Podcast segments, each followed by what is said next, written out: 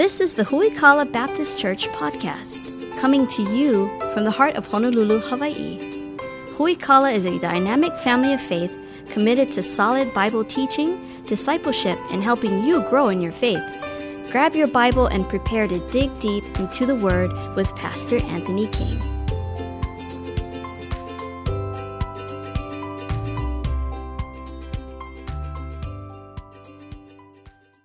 Grab your Bibles and turn to the book of Romans this morning.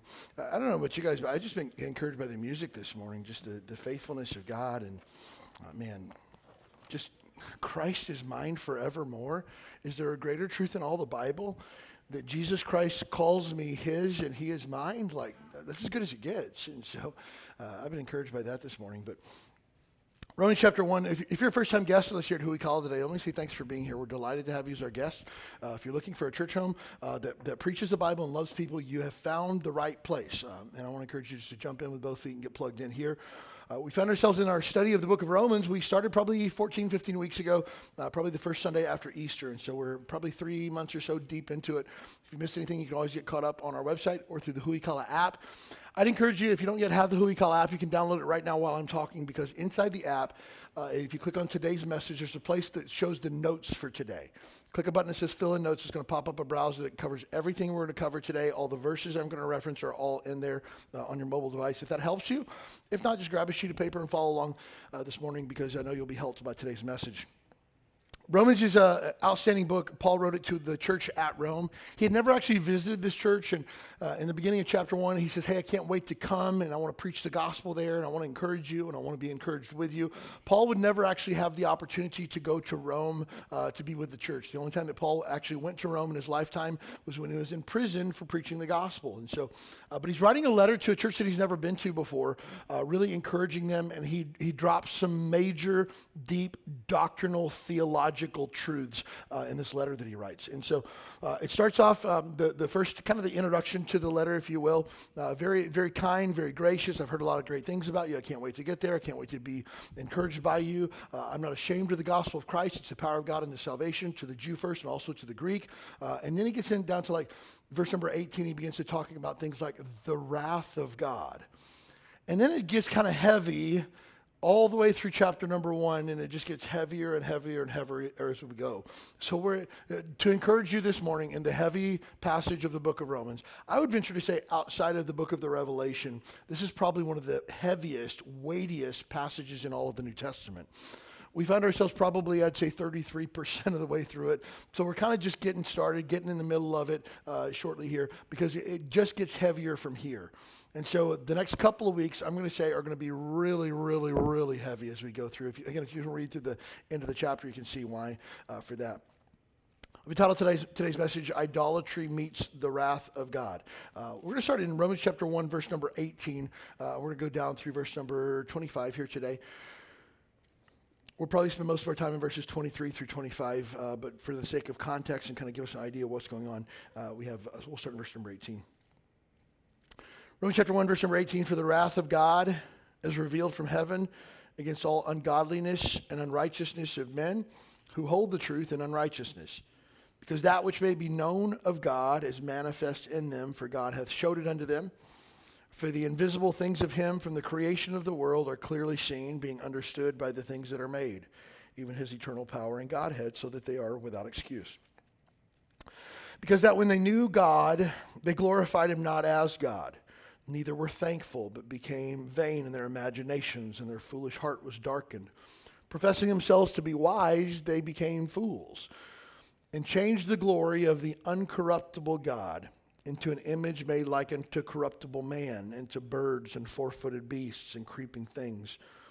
Wherefore God hath also gave them up to uncleanness through the lusts of their own hearts, to dishonor their own bodies between themselves who changed the truth of God into a lie and worshiped and served the creature more than the Creator, who is blessed forever. Amen. Now, we find ourselves today in the middle of a passage of Scripture that we've kind of been building up to over probably the last six weeks or so. Uh, verse number 18, we took about two weeks and we talked about the wrath of God. Um, if you're looking for like top five encouraging messages ever preached at Huikala, the wrath of God, part one and part two, probably wouldn't make that list uh, because he's basically talking about God hates sin with every fiber of his being. And we set that up to, to go through God hates sin, and then we talked about the last couple of weeks how God hates idolatry. And idolatry is anytime we take God out of his rightful place and put something else in its place. Uh, whether that be you know another god or the way that we live our lives or ourselves or what we believe in things like that. And so we find here today where these two truths that we've been talking about for probably the last six weeks the wrath of god and idolatry now they come together in this verse and collide. What happens? What's the fallout of this? The fallout of this is the destruction of mankind uh, and again, that's why I'm saying we're in kind of an ugly passage of Scripture and it keeps getting uglier, but there's a great truth. There's a silver lining to all this that I want you to hang on and, and catch today. When we take a look at idolatry, uh, verse number 20, um, verse number 21 kind of explains it for us. They knew God, they glorified him not as God, but they weren't thankful. Verse number 23 tells us they changed the glory of God into an image made into like corruptible man. So, what happens with idolatry is we exchange the glory of God for the corruption of this world. We take God who is perfect, God who is holy, God who is without sin, God who every aspect about him is beautiful, it's perfect, it's right. And then we take him off of the throne where he is and we put something else up there in its place, whether it be the things that this world has to offer money, status, relationships, sexual idolatry, drugs, alcohol, materialism, false gods, whatever you have. We, we, we've done a switcheroo. We've taken God out of his place and we put something up there instead, and we think that this will satisfy us. We think that this is going to bring what our heart craves. You see, we exchange a perfect, complete God for idols that will never satisfy we put our, our sights on something that we think will bring fulfillment.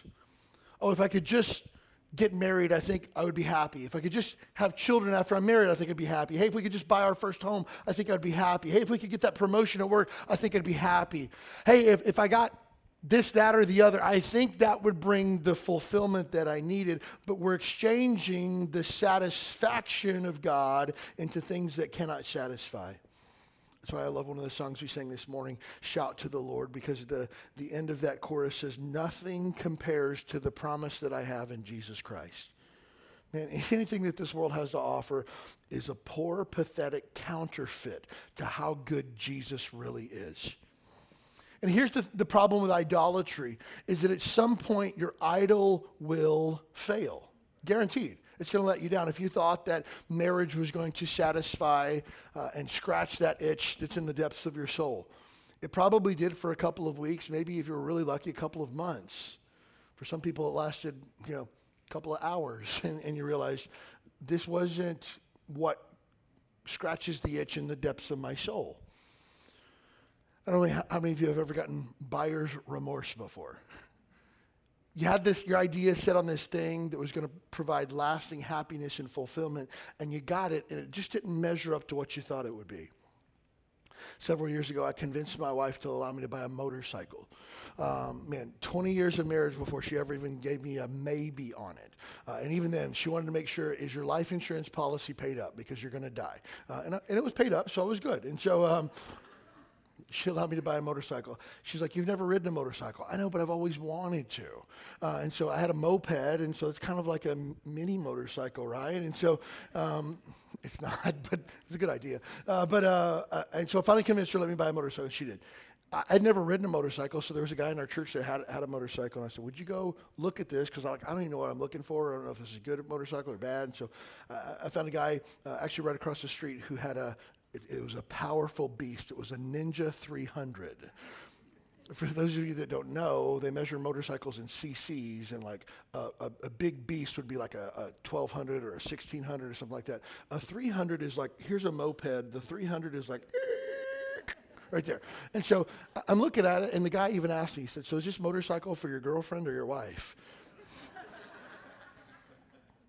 well, my girlfriend happens to be my wife, but uh, this is for me. He was like, oh, no, no, no, I've got a Ducati 1200 for you. I, I do not want to die. And so uh, I won't take this. So anyways, I buy this motorcycle, and I'm so jacked when I get home with this motorcycle because I have pictures of, of me in my mind. I'm driving down Lagoon Drive where the airport is. I've got my leather bomber's jacket on with my aviator sunglasses, white t-shirt on underneath it, right? The sound of freedom roars through the air as the F 22s take off, and I pump my fist in the air as they go by, right? Like, this is what's going on in my mind. Like, yes. I, I get it home, I show it to my wife. She's like, it's beautiful. I know, I'm so excited. And I said, I can't wait to get my license so we can go ride. And she says, Oh, I'm never getting on that thing. Well, I know I got to learn how to. No, no, no. I don't care what you know. I don't care what you learn. I'm not getting on that thing. And it's just like, wow, that's a bummer. That was kind of part of the reason that I got it. And so, anyways, I, I go to um, to register it and, and, things like that. I call my insurance company, put on my insurance. They said, well, do you have a, uh, a motorcycle course certificate showing that you know how to actually drive it? I said, I don't. Where do you get that? Well, each state's different. And so, okay, fine. And so, state of Hawaii, I call up and I say, hey, I need to, to sign up for your motorcycle course. When is, when's the next class? They said, oh, it's coming up, you know, next month on a Saturday and Sunday. Well, I can't go on Sunday because, like, is it like, you know, from like 1 to like 3 that I can make it? No, it's like 8 a.m. to 5 p.m. That's not going to work for me because I got somewhere I got to be on every Sunday of the world. Uh, so what are my options? Uh, when, do you have another class in the fall or something like that? No, all of our classes are on sun- Saturdays and Sundays. So I can't even get insurance on my motorcycle. So I said, well, do you accept uh, certificates from out of state? And they said, sure. And so my friend, the Chadwicks, uh, I asked, hey, can I stay with you guys for a couple days? I fly to San Diego to take a motorcycle safety course. This is how bad it's getting, right? I fly there, I pass the course, and when you pass the course, they give you a certificate that automatically uh, gives you a motorcycle license in the state of California. Only if you have a driver's license in the state of California, which I did not. And the certificate that they give you is non transferable to the state of Hawaii. So I get back here, I've got a certificate. I can get it insured now. I can take the written test, but I still have to take a road course. Well, I'll take the road course and I fail it miserably. Like I almost fall over off the bike uh, on the road course, eh, fail. Well, that was disappointing. So now I can ride it, but I can't have passengers, which I wasn't going to have anyways. Uh, and, and, I can't ride at night. And so then, uh, you know, I'm riding it. I rode it like six times. I almost got hit twice and almost died. And I was just like, I'm not trying to die on a motorcycle. Like, I want to die like doing something else. But uh, and so, anyways, I was like, okay, this maybe this wasn't a great idea after all. Then one morning I get up about 6 a.m. to go to the gym, and I walk outside, and the, the gate to the atrium is open. I look inside, and there's no motorcycle there, like gone. And I was just like, oh no, what happened? And so I began to think to myself, like a couple of big like Samoan guys came in the middle of the night and they picked it up and they threw it in the back of a, it was a 300, so it's probably one big Samoan guy picked it up, threw it in the back of a truck, and drove off. And so I roll back our security footage, and sure enough, about 3 o'clock in the morning, some guy comes and opens the gate, pulls up the, the, the cover of the motorcycle, sits on top of it, turns the key, and drives it off. Like in like literally 10 seconds. And I thought to myself, the key's in my, my office. I go, like, he's not there. And so I go and ask my son, and I won't say which one, but he's older. Um, hey man, to like, did you like move my, oh yeah, it was in the way and I had to move it the other day. And I said, where did you put the key when it was done? I think I might have left it in there. Oh, okay. Why don't you go check? He's like, okay. And she goes out there. He's like, I think your motorcycle's gone. yes, it is. Yes, it is. And so that was the end of my motorcycle ownership. I never got to hear the roar of freedom on Lagoon Drive. Never. I never even got to buy a bomber jacket. Like that's how bad it was. But I had in my picture in this in my mind of how awesome this was going to be, and it just never panned out. It wasn't my thing. It didn't work out for me the way that I'd anticipated. But here's the problem with that. We have our inner picture in our mind so many times of something that's going to satisfy us in a way that only God can. And it's not a matter of if these things fail, it's a matter of when they fail. Because you will be let down by idolatry 100% of the time. But there's someone who will never fail you, and his name is Jesus. He's good 100% of the time. And so it's interesting to note that when you make yourself other gods, they're really fake figments of your imaginations. There's no other gods, there's only our God.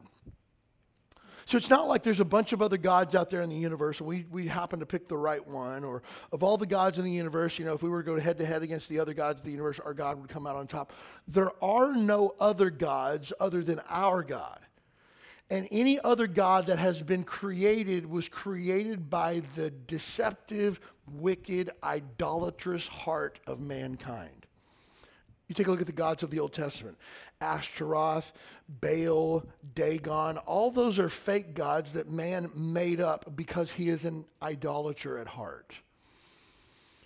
We want to worship something.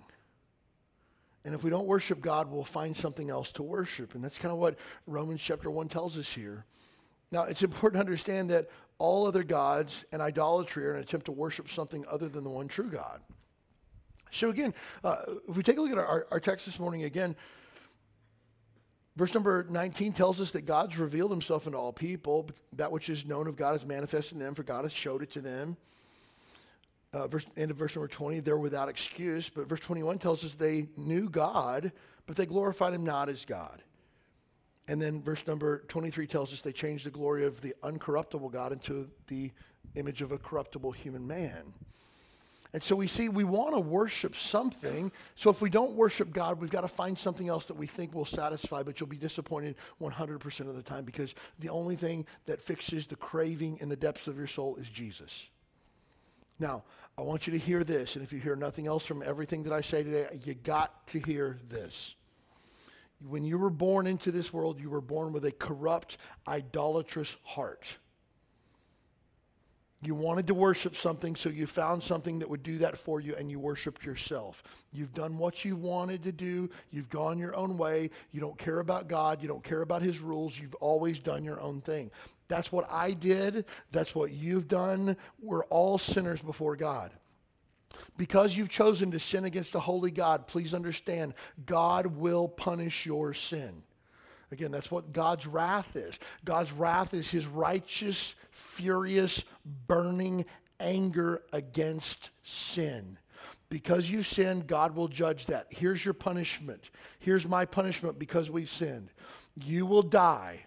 You will go to hell, and you will pay for your sins there for all of eternity.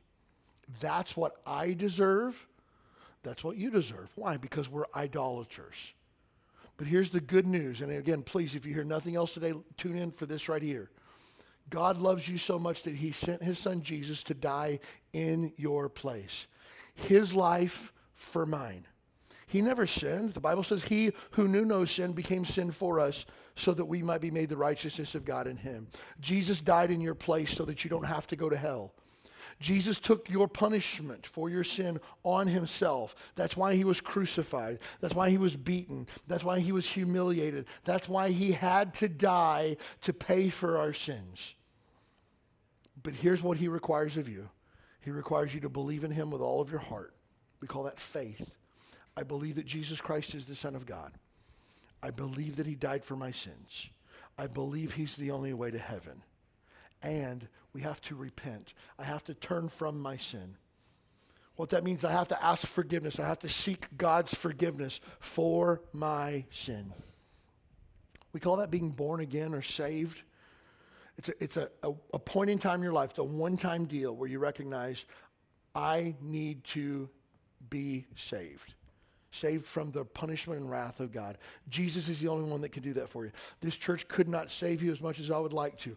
I cannot save you as much as I would like to. There's not a religion in the world, not a baptism that you could do that would save you from your sins. It's only Jesus. And friend, if you're here today and you say, I don't really know if I'm saved or not, please understand God's punishment is coming for you one day. And the only way that you can avoid that is to put your faith in Jesus. This is not come forward at the church service. This is not come, come forward and cry. This is not, uh, I, I put my hand up in a church service and therefore I'm going to heaven. It's a time where you must be born again. Jesus says in John chapter 3, no man shall see the kingdom of God unless he is born again. You need to be saved. Jesus says in John 14, 6, I am the way, the truth, and the life. No man comes unto the Father but by me. Jesus says, I am the only way to heaven. And so you need to be saved today. Here's the great news about Romans chapter 1 it talks about the destruction of mankind. And through this process of being an idolater, of God's wrath coming for you, at any point, you can wave a white flag and say, I surrender, I give up, I'm turning away from my sin, and God will scoop you up and save you from his punishment. At any moment, you can do that. But the moment that you take your last breath here on planet Earth, there is no second chance. No, no opportunity for redemption after this life. There's only either heaven for those that have allowed Jesus to pay the price, or there's punishment for those who die in their sins. Most important thing you'll ever hear in the entire world. We call that the gospel. Jesus died for sinners, and you can be saved if you put your faith in him. But idolatry says, oh, no, no, I don't want to believe in Jesus. I'm going to believe in myself. I don't want to trust in God. I'm going to trust in myself. And that's precisely what the Bible tells us in verse number 22. Professing themselves to be wise, they became fools. I don't need this book. It's a bunch of fairy tales. I'm smart enough to figure out life on my own. And the Bible says when you do that, you're simply confessing the fact that you are a fool. And so, idolatry, verse 25 tells us, is the setting aside of God to worship the things that He's made. Verse 25, take a look at it. Who changed the truth of God into a lie and worshiped and served the creature more than the Creator, who is blessed forever. Amen. Idolatry is taking the focus off of God the Father as the creator and then looking around to the creation that he's made for something to worship. Who do we worship? We worship people. We worship money. We worship status. We worship education. Uh, we worship, you know, our careers, employment. We chase after these things when our worship should be directed upwards towards the Creator, not on the things that He's created. I was telling our men the other night that we'd gone to coffee with the Chadwicks on Friday, and we'd gone to Honolulu Coffee Company, and we're sitting there having uh, having coffee and talking and stuff like that. And this guy walks into the, to the coffee shop. He looks around like this, and he immediately comes over to our table to me and Pastor Chadwick. We're sitting there drinking coffee. He says, "Do you guys drive a green Porsche?" And I was like, "No." And he was like, "Oh man, it just got smashed in the parking lot." what? And so we immediately like, we're nosy, so it's like, let's, let's go see. let's go look. Sure enough, somebody had backed up into this Porsche, and I was told the other night that it's pronounced Porsche, but I'll say Porsche because I'm from Kentucky. Um, had backed into this Porsche, and we walk out there. The front bumper is like hanging on the ground. And like like most cars, like a Toyota Corolla has like you know six inches of air behind there and like a little plastic piece. This had like coolant hoses and things that was all smashed in there, um, and gorgeous car, but front bumper hanging down. The worst part is the guy who parked it there wasn't even there in the coffee shop, so uh, they couldn't find who did it. They don't know. Uh, th- first of all, they don't know who did it because somebody backed into it and took off. They don't know who owns the car. And I thought to myself, whoever finds this car is going to have a really, really bad day. But I was I took hope in the fact that when a guy walks into a coffee shop and he's looking for the owner of a Porsche, the first table that he came to I'm just saying, first table that he came to was mine because we looked like Porsche owners, I'm sure. Uh, but um, but I thought to myself, if that's just a, a car for somebody and they don't really care, I'd be like, man, that's a bummer. That's disappointing. But I have a feeling somebody came back and it just absolutely destroyed their day. Why? Because we find things that have been made by the Creator that we choose to worship instead of the Creator. I, I had uh, scrolling through my news feed the other day, and it's just like uh, important conversation in all, all, all caps. And it's just like, ooh, what is that? And I stopped for a minute and looked. And so I clicked on the article to find out what the important conversation was, and it was this how to have a frank conversation with your children about climate change. what? Is that, do, do I need to sit? My, oh, yes, you do. And so I, I click on the article, and again, first paragraph sit your children down in a non threatening environment where they feel comfortable. What? and it went on to talk about, you know, you talk to your kids about the importance of, you know, your family's carbon footprint. You know, here's a carbon f- footprint calculator that you can do to figure out how you can shrink that. You talk to your kids about ways to, to save the earth, like things like recycling and stuff like that. And I thought, hold up for a second. I watched a Netflix documentary on recycling, And I know that like when you put it in the, the little blue bin, your, your plastic water bottle, it doesn't get made into another plastic water bottle in this magical plant. They're sending it to like Indonesia and like burning it in pits, you know? But th- again, this idea that like, oh, we've got to take care of Mother Earth. Why? Because we worship the creation rather than the creator. Now, again, I'm all for stewardship. I'm not trying to like burn the planet or things like that. But let me just tell you this I've read the book, and it's all going to burn anyways. I mean, seriously. Whether it's the, the melting of the polar ice caps is going to cause it to burn, or God's righteous wrath and judgment, it's all going to burn one day. And so, the big conversation that you need to have with your kids, probably not about climate change. That's just my take. Why? Because when you do that, you're taking the focus off of the Creator and you're putting it on the creation. What should you talk to your kids about? You should talk to your kids about loving Jesus. You should talk to your kids about the gospel. You know, we, I mean, we got books in our bookstore that, for toddlers that talk to our toddlers about the gospel. If you got kids in the two and three year old class this morning, they're not hearing about, you know, how to reduce their carbon footprint. They're hearing about Jesus because those are the conversations we need to have with our kids. Now, again, I'm not minimizing being a good steward of, of God's earth and being a good steward of, of whatever. But again, if you think that you're driving an uh, electric vehicle and you're saving the planet, you're probably not. But again, if I drive an electric vehicle, it's not because I want to save the planet, because my God is not the planet. My God is the creator of the planet. And so you say, well, well, that sounds like the world that we live in today. No, that's the world that Paul lived in. Again, you take a look at verse number 23. They changed the glory of the uncorruptible God into an image made unto like what? Man, birds, beasts, and creeping things. In verse 25, they worship the creation rather than the creator. Idolatry also, one of the dangerous parts of this, is it results in the darkening of the human heart. Take a look at verse number 21 because that when they knew God, they glorified him not as God. We know who God is, but we don't want to worship him. Neither were they thankful, but became vain in their imaginations. And this last phrase is, is terrifying. Their foolish heart was darkened.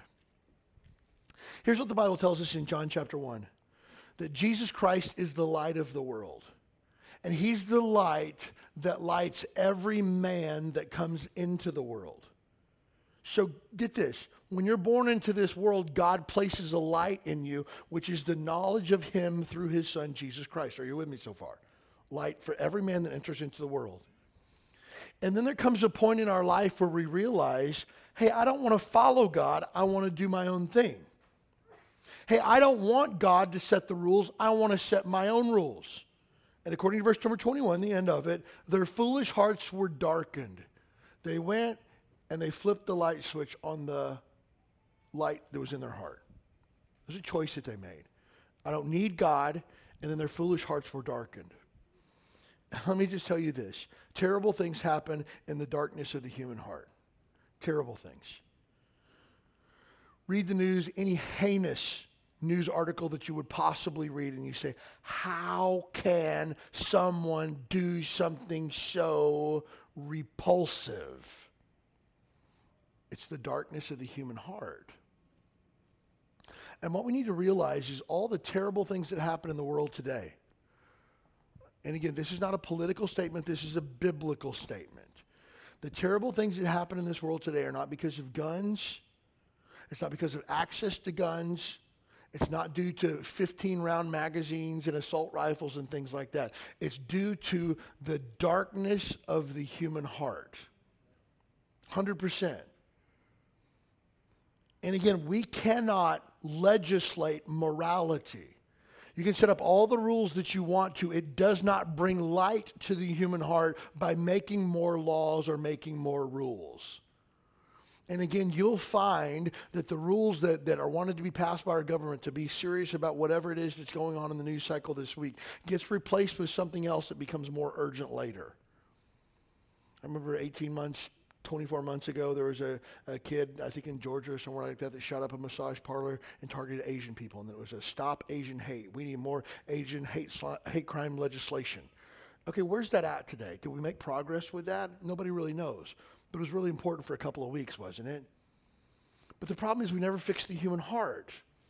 The problem and the crisis that our nation faces today is we become a nation of idolaters whose human hearts have been darkened, and the only thing that comes out of the heart is wickedness. That's the problem. This is why we have an, a generation of children that are addicted to pornography. This is why we have a generation of adults that are addicted to pornography. This is why we have a coming up generation of young people who can't decide who they are, what their gender is, how they identify sexually because their human heart has been darkened. It's a spiritual crisis in America. And I'll go so far as to say this as well. It's a mental health crisis in America as well. Those are the problems that we face. And again, if you don't believe that, you should try to call and get an appointment with a therapist this week. Just call. You're going to find a lot of people that aren't taking new patients. If somebody does have an opening, they're probably can get you in in about 90 days. Is the experience of folks that I've talked to. Why? Because everybody needs help. There's a crisis. Why? Because people need answers because what they're doing isn't working any longer. And, and here's the crazy part for us, church. We've got the answer book we have the answer key to the questions that are being asked. Where can I find significance? Where can I find hope? What will heal my marriage? What will be of any value of my life? What am I supposed to do with my life? Where should I turn? We have all the answers, and the answers to all those is Jesus. But are we making use of it? When we talk about God's wrath, again, verse number 18, take a look at that in our text. Romans chapter 1, verse number 18. For the wrath of God is revealed from heaven against all ungodliness, unrighteousness of men who hold the truth in unrighteousness. God's wrath is his fervent anger, punishment, and judgment against sin. And so we find that God's wrath is seen in him handing over the idolater to the uncleanness of their lust. Take a look at verse 24. There's a a really, really critical fa- phrase here that we need to understand and process through to, to really figure out how all this thing works. Take a look at verse number 24.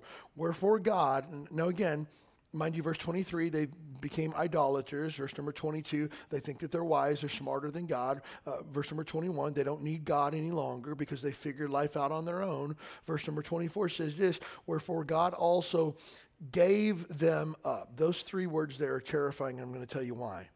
Wherefore God also gave them up to the uncleanness through the lusts of their own hearts to dishonor their own bodies between themselves.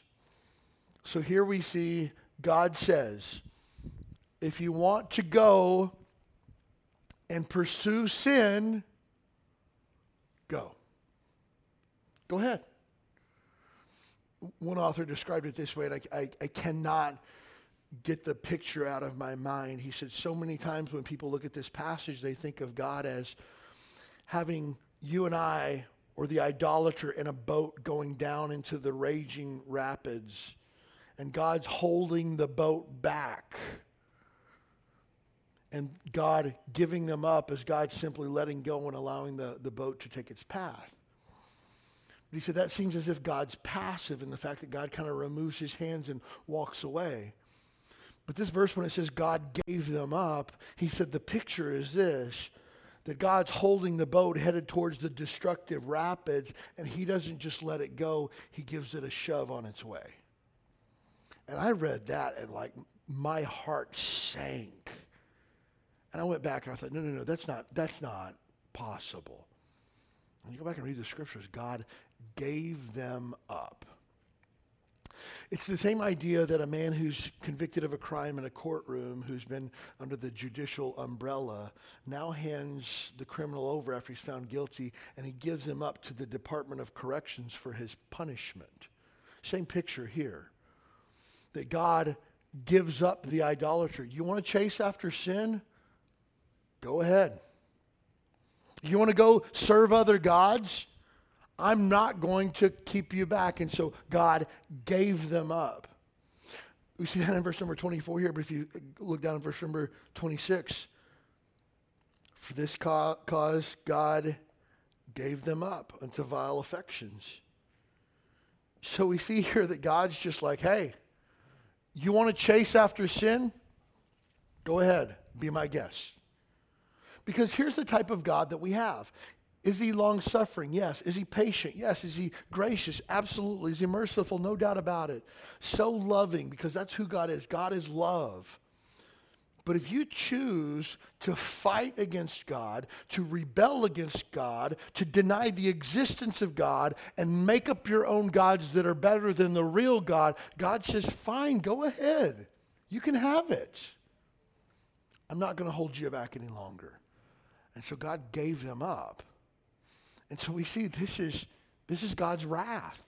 This is God's punishment upon mankind to give them up to their sin Psalm 81, verse number 11. This happened for the children of Israel too. God says, But my people would not hearken to my voice, and Israel would none of me. So I gave them up unto their own heart's lusts, and they walked in their own counsels. Hosea chapter 4, verse number 16. For Israel slideth back as a backsliding heifer. Now the Lord will feed them as a lamb in a large place. Ephraim is joined to idols. Let him alone. Leave him alone. Their drink is sour. They've committed whoredom continually. And her rulers do shame. Her rulers with shame do love. Here's what God says When you and I chase after other gods, when the idolater knows who God is and chooses not to follow after God, God has a really, really harsh, inflammatory, degrading word for that. Did anybody catch it there? Whoredom.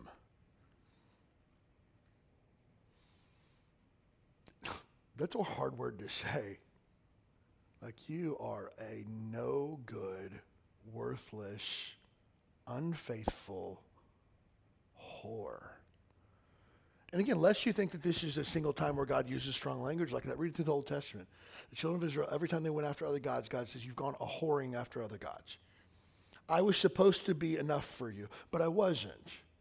And so you've gone and joined yourself unto fake gods that will never satisfy, and you have whored yourself out to them. Harsh language, but it's biblical language. But it's interesting in Romans here where we see God give them up to their lusts, give them up to their sin, hand them over. We see that sin itself is punishment. Now, we got to unpack this for just a second, so hang with me. God always punishes sin. You cannot get away from sin, guaranteed. If you think your sin is a secret, the Bible says be sure your sin will find you out. Your sin will be punished by God 100% of the time. If you're a child of God, you'll be chastised, but you're not going to get away with your sin ever. But when God gives them up to their unclean lust and God allows them to continue in their sin, sin itself is punishment. You know why? Because the Bible tells us in the book of James that every man is drawn away when he's drawn away by his own lusts and enticed. And lust, when it's con- conceived, brings forth sin. And sin, when it is finished, brings forth, somebody help me, death. Every single time.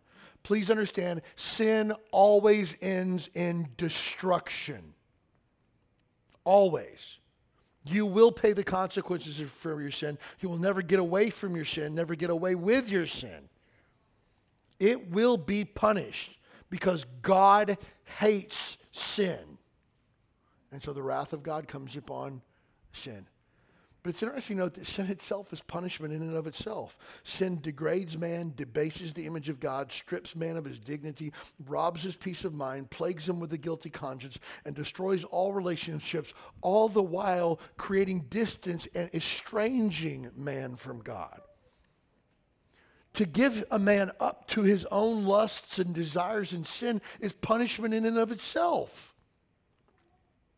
For God to push you away from his presence because you don't want it. Now, again, people look at this and go, that is so unloving of God to, to, to push people away out of his sight. Now, God doesn't push you towards sin and make you sin. God gives you a push where you're already going anyways. You are already pursuing sin. That's so unloving. No, no, no, it's not. Because God, again, the Bible says, we'll get to this in Romans chapter 2, is forbearing in his wrath. He's holding it back. But when you fight against God and you deny the existence of God and you replace God with other idols and you think that you're smarter than everybody else, you're smarter than God and smarter than God's word, God's like, fine, go ahead. Chase after your sin and see where it gets you. And so sin is punishment in and of itself. Again, this is more than God simply letting the sinner pursue their sin unrestrained. God is the active initiator of his wrath. Therefore, he hands them over to their sin as their new slave master. Again, this is not God just like, okay, you can go to your sin if you want to. God is, is delivering you to your sin and dropping you off at the doorstep and saying, have at it. Go for it. See if you find fulfillment here. That is so heavy. But all we have to do is look around at our world today and see that we're an idolatrous nation who has forgotten God, who's chased after other gods, who's made ourselves idols that we worship. And God says, have at it. Go for it. And he's delivered mankind over to his own sin. Same thing with the children of Israel. Again, if you read through the Old Testament, some people say some of the, the, the, most foolish things. I used to say dumb, but my wife told me that's a bad word, and so I don't say people say dumb things. I say they say foolish things. It also makes me sound more theologically correct. Uh, so people say some of the most foolish things when they say things like, well, you don't really need to read the Old Testament. That's just a bunch of history. Oh, no, no, no, no, no, no. It explains the character of God. It shows what happens when a people rebel against God and leave the use of God, that He's no longer necessary. When God says, gives people rules and guidelines to follow, and people say, I don't really want to follow those, I want to do my own thing, God says, okay, that's fine, you can do that too. So we find ourselves here in uh, Numbers chapter 11 where the children of Israel have gone through the wilderness and God is feeding them with manna from heaven. They don't have to go out and, and till the ground. They don't have to go out and hunt animals and things like that. They just wake up every morning, there's food on the ground called manna. We don't really know what it was. Some people say it's kind of bread or like a, a starch or some sort or something like that. Don't really know what it is. The, the word manna literally means what is it? Because they didn't really know what it was.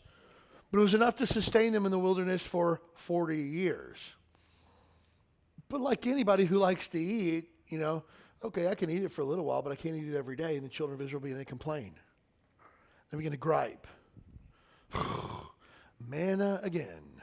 Oh, I wonder what's for lunch today. Manna. What's for dinner, Mom? You know it, baby. Manna. Well, can we at least get like some crackers to put the manna on? No, no, no. You just get to eat the manna. Great. Perfect.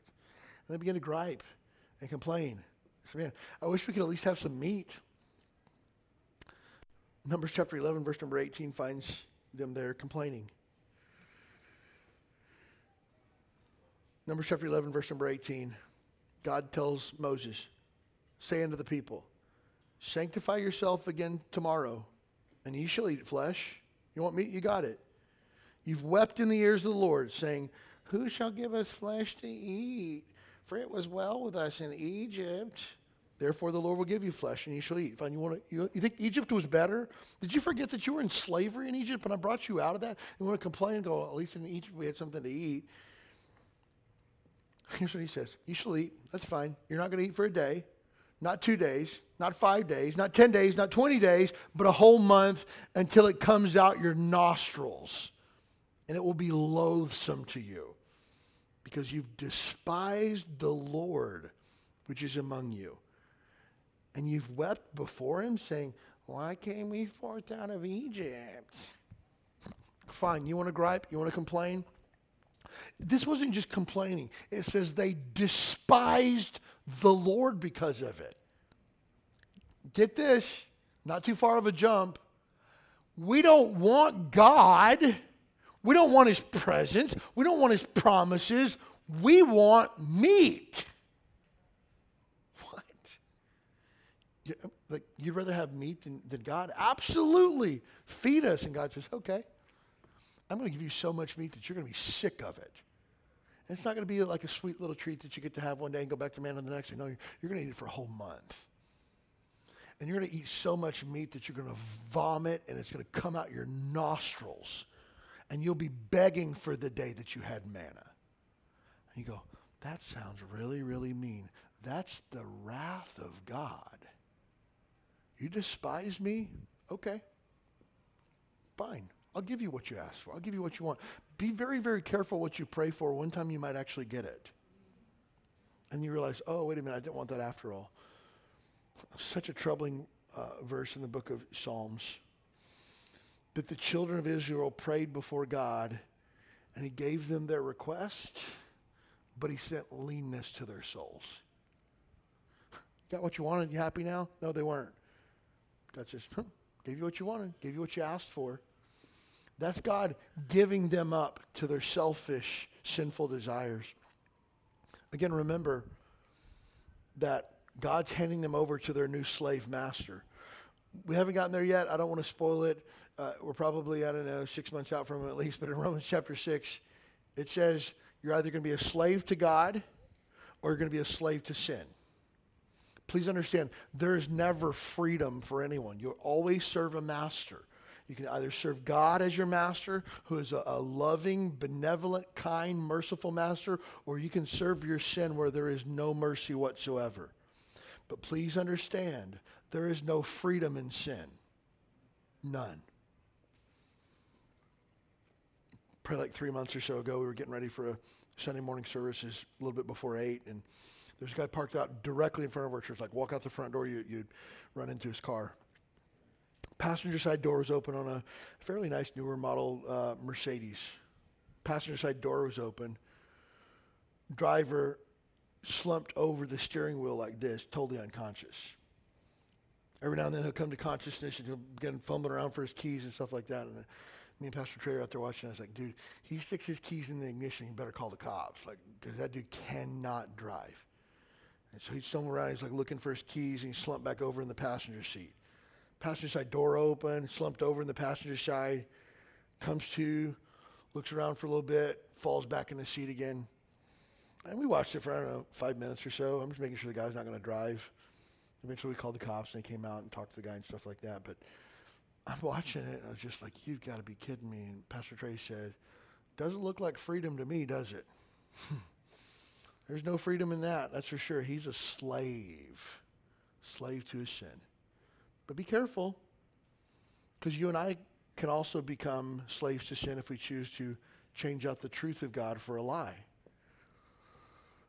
We see God's wrath is seen by his active punishment, but here's the scary part about God's wrath. It's not only his active punishments, it's also his willful absence. God hands us over to our sin, and then he takes a giant step back and goes, Go for it. And part of God's wrath is his absence. That's punishment. Why? Because we need God's presence. We need God's hand of blessing. We need God's hand of favor upon us. And for God to say, I'm delivering you up to your sin, you can allow it to be your new master, and I am taking a step back. It's a scary place to be. God was absent during the crucifixion of Jesus Christ as his wrath was poured out upon his son. Again, if you're here today and you don't know for sure that you're saved, Jesus died for your sins. Jesus took everything that you would ever do wrong, past, present, future. He took it upon himself on the cross and paid for that. You just have to be willing to reach out and receive it. But as he hung there, the Bible says, He who knew no sin became sin for us. Jesus Christ became sin on that cross, and he was crucified because his shedding of his blood was the punishment. His death was the punishment for sin. That's God's wrath. But as Jesus Christ became sin, and God poured out his punishment and wrath upon Jesus Christ, God took a giant step back and turned his back on his son. Why? Because Jesus Christ was sin, and God cannot be in the presence of sin. Jesus for the first time ever and the first time since and the only time since in all of eternal history became separated from God the Father.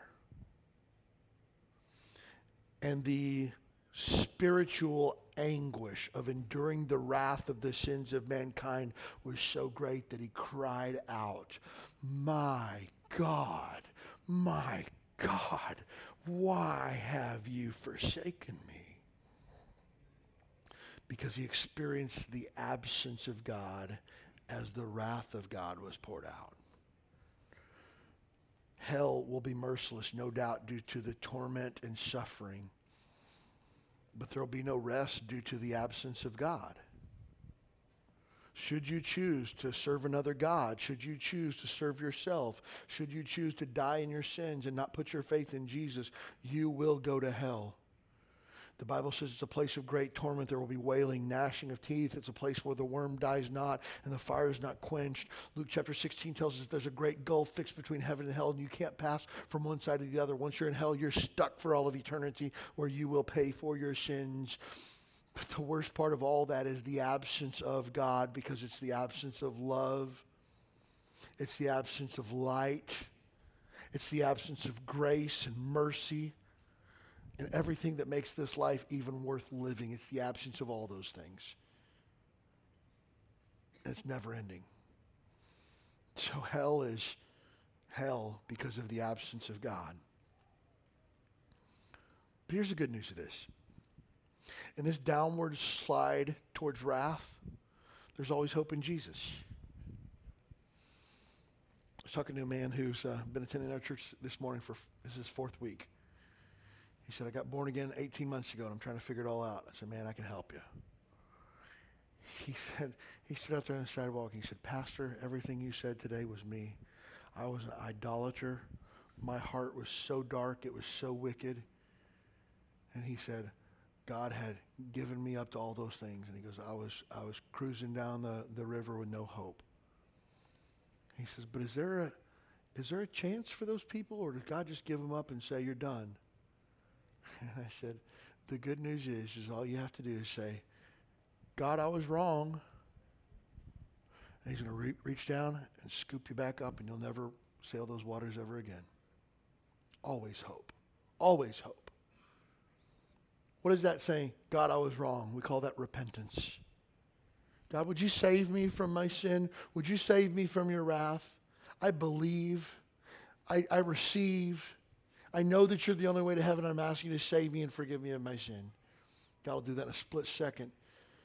And despite the fact that God will judge sin, he's already willing to forgive.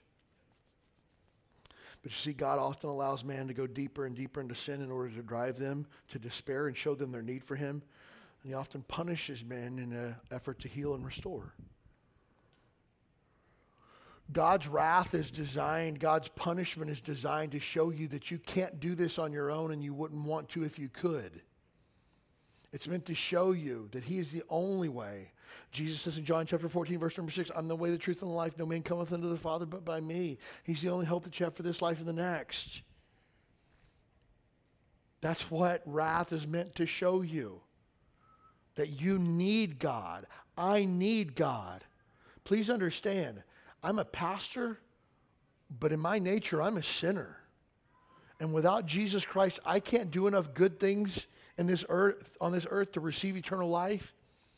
And without Jesus, pastor, no pastor, good works, no good works, without Jesus, I will split hell wide open just like anybody else.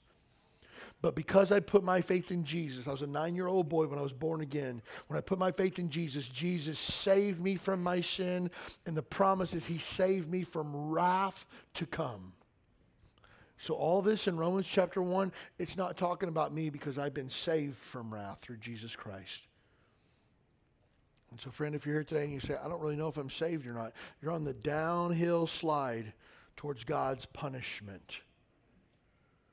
And the moment that you stick your hand up and say, I believe and I receive and I've been wrong, the God of all grace comes down and scoops you up And all the wrong you've been, that has ever been done in your life is covered by the blood of Jesus Christ.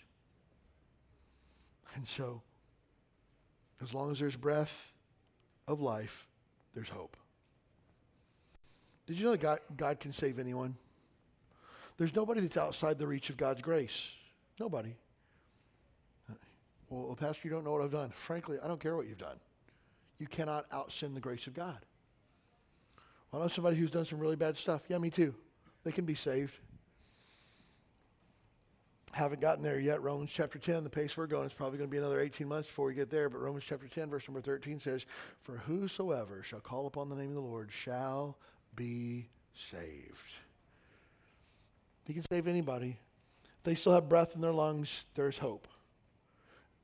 And there's hope in a person called Jesus. But please understand, make no mistake, the moment you take your last breath here on planet Earth, there's nothing that can be done. That's why, again, as we as Bible believing Christians, when people die, we don't pray for the salvation of their souls after they're dead. We don't say things like, may their soul rest in peace. We don't say things like, may God have mercy on their soul. Uh, I think God has already had mercy or he's given judgment. And you and I can't change that with our prayers. You can't light enough candles. You can't get baptized for other people to get somebody to go to heaven. You got to make that decision before you die. Will you put your faith in Jesus? For those of us that are born again, that are saved, we look at this passage of Scripture again. This passage doesn't apply to us, but there's some nuggets that we can pull out, some principles that will apply. Have you replaced the Creator for creation? Christians aren't immune to idolatry, for sure. Is there something in my heart that needs to be made right with God? If so, I need to examine and ask God to expose that so that I can make it right. Is there somebody that you know and love like me that people that I know and love who are idolaters and they're in danger of God's wrath and judgment, would you pray for them? Would you share truth with them? Would you encourage them? Eternity's a long time. I don't want anybody to die and go to hell. Here's the awesome thing about God God doesn't delight in wrath. God's not happy to punish people. God doesn't enjoy handing people over to their sin. God's not willing that any should perish, but that all should come to repentance. The Bible says that God doesn't even delight in the death of the wicked. God wants to give grace. We should too. Let's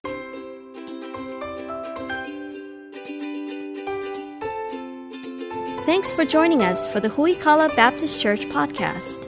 We'd love to have you as our guest this Sunday morning at 10 a.m. You'll find exciting classes for your keiki, a welcoming church family, and a message from the Bible that's sure to encourage your heart. Join us this Sunday. You belong here.